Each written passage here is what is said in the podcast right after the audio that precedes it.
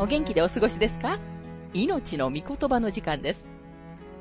この番組は世界110カ国語に翻訳され、1967年から40年以上にわたって愛され続けている J. バーノン・マギー神学博士によるラジオ番組、スルー・ザ・バイブルをもとに日本語訳されたものです。旧新約聖書66巻の学びからダニエル書の学びを続けてお送りしております。今日の聖書の箇所は、ダニエル書10章12節から21節と、11章1節から2節です。お話は、ラジオ牧師、福田博之さんです。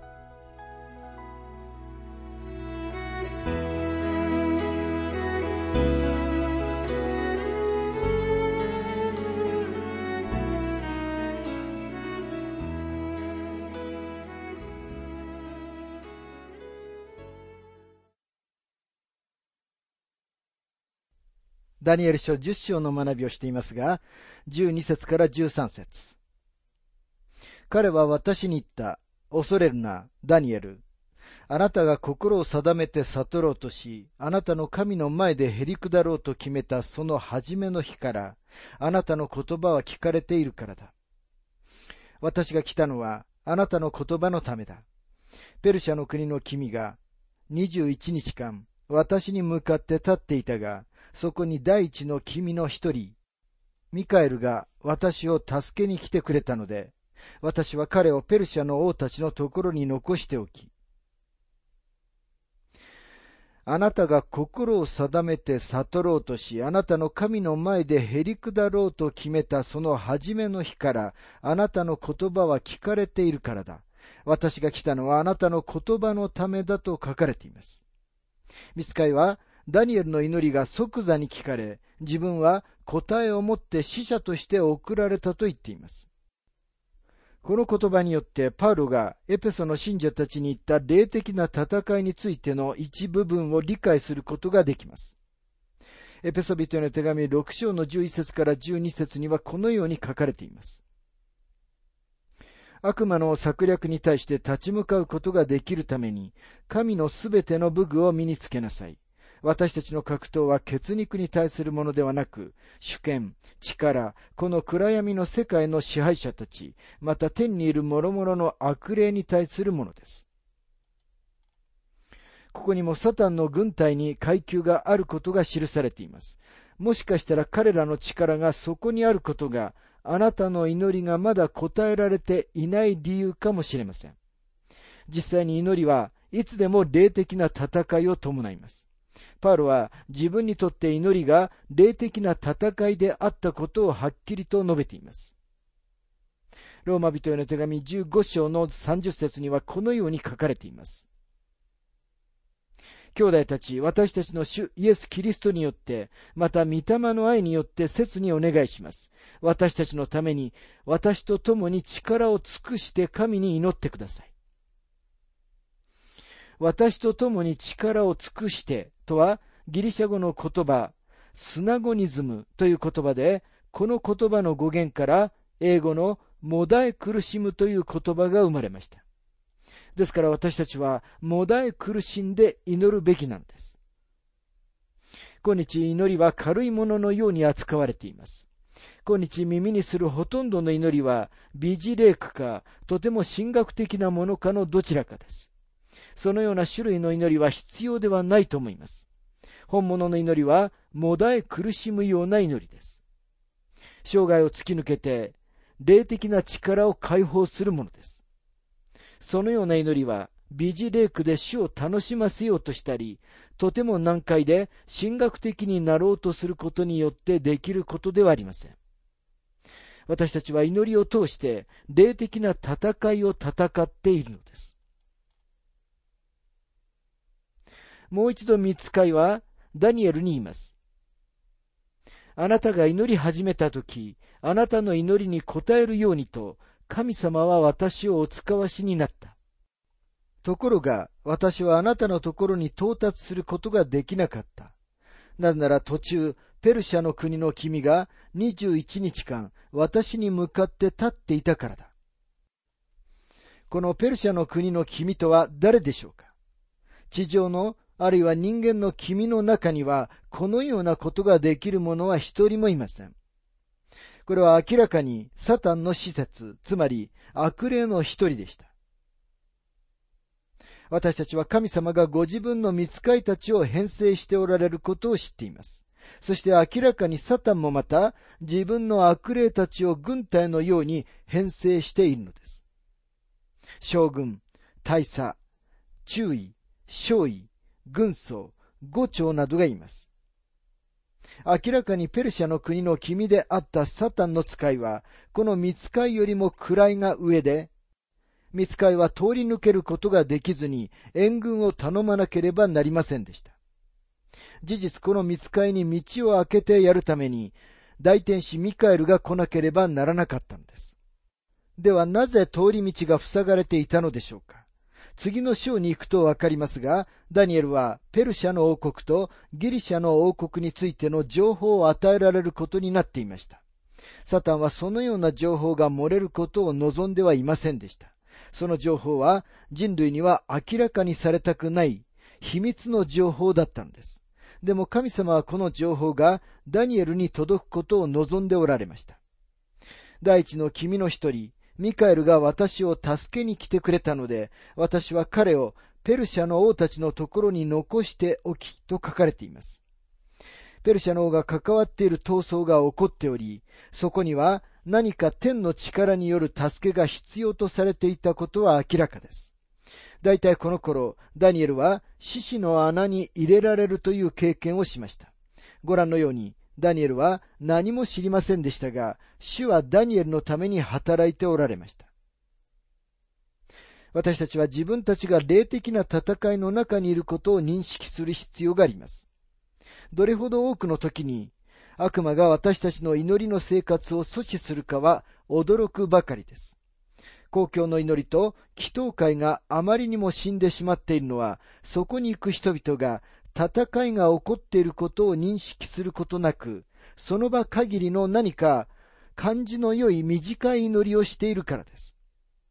信仰生活には戦って勝たなければならない霊的な戦争があるのです。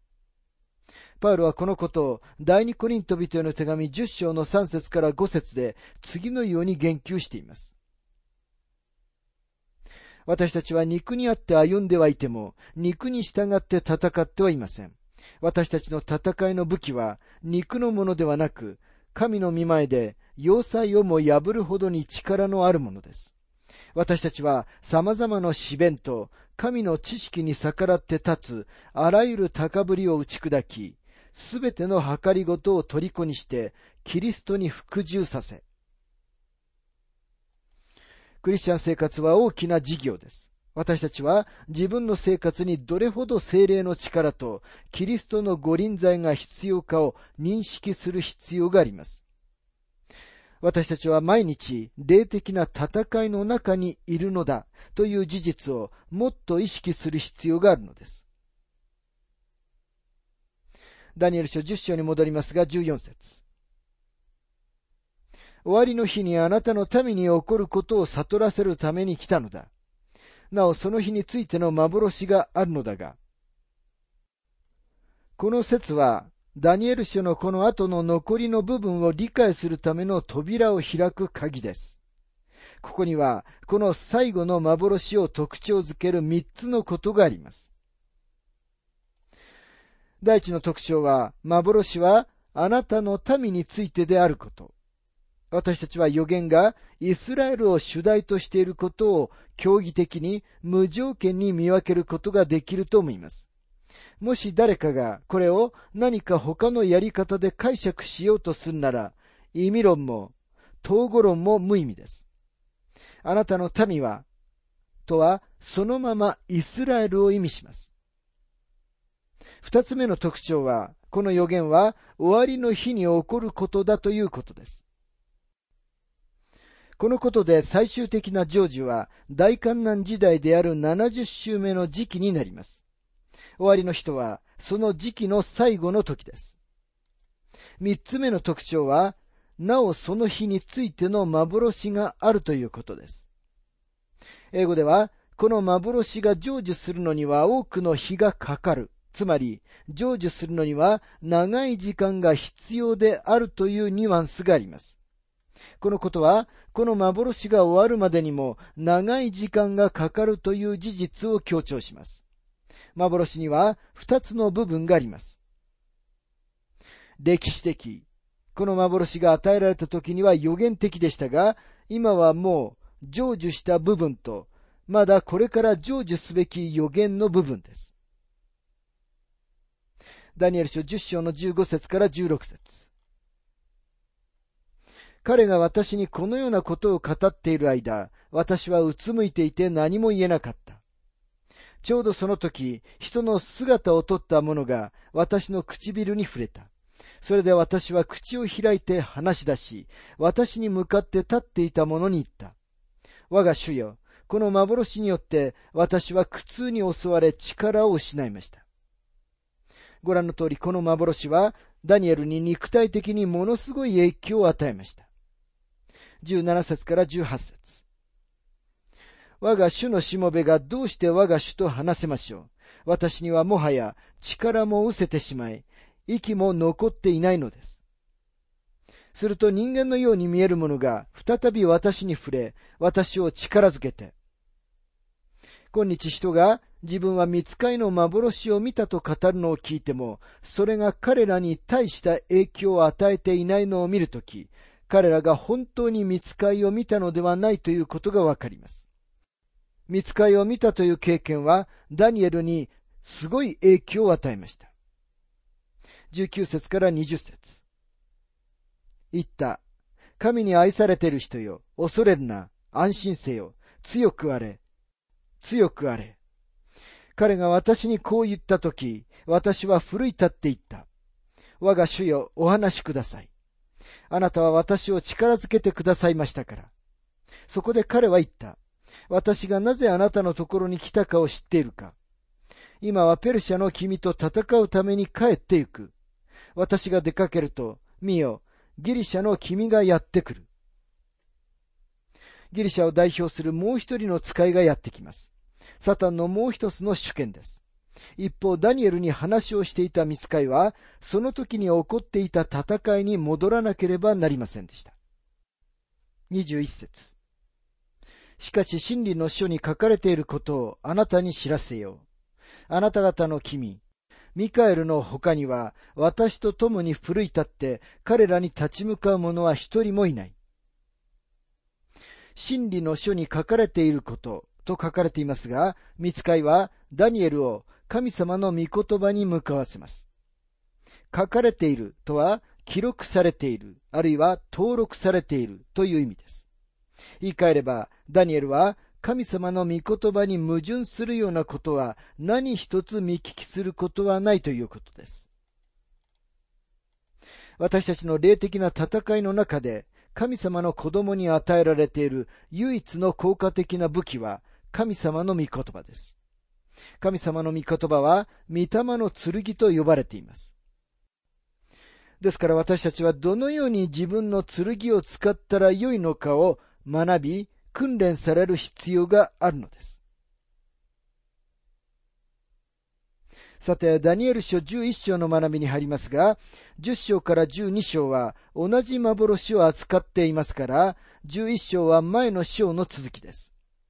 この章はとても重要な章です。なぜなら、特にダニエルの民、イスラエルに関連している9章の70週の詳細の一部を教えてくれるからです。同時に2章の様々な金属でできた像と七章の獣に象徴されている四つの国のうちの最後の三つの国々の詳細の一部も教えてくれます。まさにこの章の重要さのせいで、サタンは、見つかいがダニエルの祈りに答えを与えるために、ダニエルのところに来ることを妨げたんです。なぜならこの予言は確かに、ダニエルの民との関係においてとても重要な二つの国についての予言だからです。二つの国とは、ペルシャとギリシャでした。この章のさらに注目に値する貢献は、この章は予言的に旧約聖書と新約聖書の狭間に部分的な橋渡しをするということです。私たちは旧約聖書と新約聖書の中間期を沈黙の時期とも言いますが、そのような呼び方は本当は正確ではありません。この時期はイスラエルが最も苦しんだ時期でした。彼らはシリアとエジプトの両方に苦しめられました。この二つの国がお互いに戦争していた間、二つの国の軍隊がイスラエルの国をまたいで行ったり来たりしていたとき、パレスチナはその真ん中に挟まれていたのです。旧約聖書と新約聖書の中間期にアンティオコス・エピファネスが起こりました。彼は将来の反キリストの方です。彼はセレウコス家の一員でした。彼はこれまで起こったどんな迫害者よりもひどい迫害者でした。彼はユダヤ人の歴史のネロと呼ばれてきました。彼はまたひどい冒涜者とも呼ばれています。この章の中に歴史と予言、歴史的な部分と終末的な部分とを分ける注目すべき分割があります。これがもともと書かれた時には全てが将来のことでしたが、その一部はすでに成就したことを忘れないでください。この予言はかなり複雑で、普通の人がそこまで入っていきたくないほどの予言の深みに入っていきます。ほとんどの人たちは予言のドキドキするセンセーショナルな部分は好きなようですが、神様の御言葉が本当に何を言ってるかを理解するために、神様の御言葉を掘り下げていくことはしたくありません。でももしあなたが深く詳細な予言の学びを喜ぶ人であるなら、この箇所の神様の御言葉にワクワクするはずです。この予言は、メディアとペルシャからギリシャ、アジアからヨーロッパの狭間に橋渡しをします。この予言は世界的な権力の一つの大陸から別の大陸へ、東から西への移行を語っています。予言はダニエルの民に関するものであることを思い出してください。この予言は特にイスラエルにとって重要です。なぜなら彼らは、これら様々な権力の間にしっかりと挟まれていたからです。そしてこの時期はイスラエルにとって大きな苦しみの時だったのです。ダニエル書11章の一節。私はメディア人ダリオスの元年に彼を強くし、彼を力づけるために立ち上がった。ここで話をしているのは見つかいです。十章からの続きになっています。見つかいはガブリエルだったかもしれません。私たちには彼の名前は知らされていません。ダリオスの統治の間にダニエルが獅子の穴に投げ込まれるという事件が起きたことを思い出してください。ダリオスはダニエルを助けようとして無駄な努力をしましたが、彼は自分で出した法令の罠にかかってしまいました。それでも彼はダニエルに次のように言いました。ダニエル書6章の16節あなたがいつも仕えている神があなたをお救いになるように。11章の一節には、私は彼を強くし、彼を力づけるために立ち上がったと書かれていますが、ミスカイはダリオスの信仰を強くし、力づけたのです。同時にミスカイはダニエルを慰め、助けました。ダニエルは王に次のように言ったのです。ダニエル書6章の22節私の神は見つかいを送り、獅子の口を塞いでくださったので、獅子は私に何の害も加えませんでした。それは私に罪のないことが神の前に認められたからです。王よ、私はあなたにも何も悪いことをしていません。ですから歴史的に幻はここに当てはまり、この幻が旧約聖書と新約聖書の中間期の狭間に橋渡しをします。ダニエル書11章に戻りますが2節今私はあなたに真理を示す。見よ、なお三人の王がペルシャに起こり、第四の者は他の誰よりもはるかに富むものとなる。この者がその富によって強力になったとき、すべてのものを先導してギリシャの国に立ち向かわせる。ここから34節まではあらかじめ書かれた歴史の最も素晴らしい実例の一つです。この箇所は有害な批判家がダニエル書が書かれた日付をもっと後にするようにと要求する理由にされました。でもここには文字通りに成就した、とてもはっきりとした予言の言葉が書かれているのです。この章の予言はあまりにも詳細で正確であるので、リベラル主義の批判家は、このことが起こる前に、この予言が書かれたのだという事実を受け入れようとしません。彼はダニエルの予言は、歴史になった後に書かれたものだと主張します。彼らは最も偏境な考えの人々です。それなのに彼らは自分たちが広い心を持っていて、聖書の狭い理解をしないのだと言います。明らかに私たちの目の前にあるこの章は、神様の御言葉の中の最も素晴らしい前もって書かれた歴史の一つです。そして保守的な学識では、ダニエル書の早い日付を指示することができるのです。ですからここに書かれているのが奇跡であることを意味します。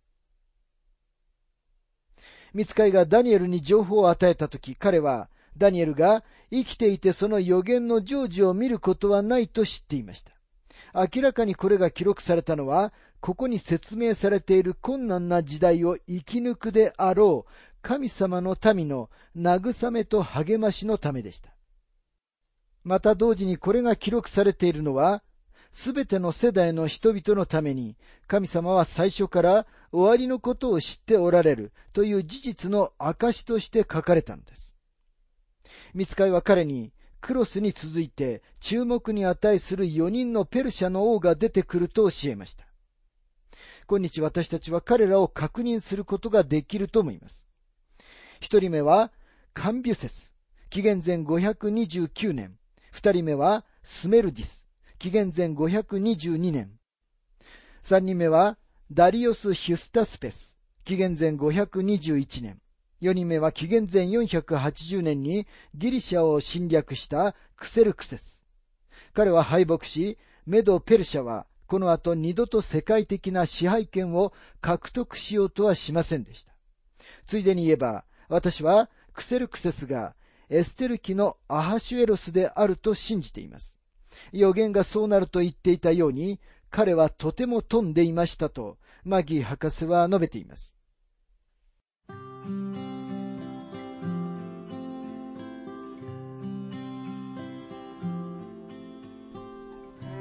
命の御言葉お楽しみいただけましたでしょうか？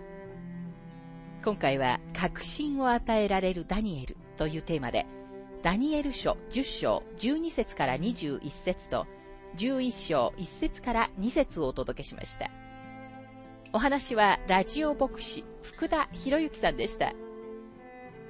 なお、番組ではあなたからのご意見、ご感想、また聖書に関するご質問をお待ちしております。お便りの宛先は、郵便番号592-8345大阪府堺市浜寺昭和町4-462浜寺聖書協会命の御言葉の係メールアドレスは全部小文字で ttb.hbc.gmail.com または浜寺アット浜寺バイブル .jp hamaderabible.jp です。どうぞお気軽にお便りをお寄せください。それでは次回までごきげんよう。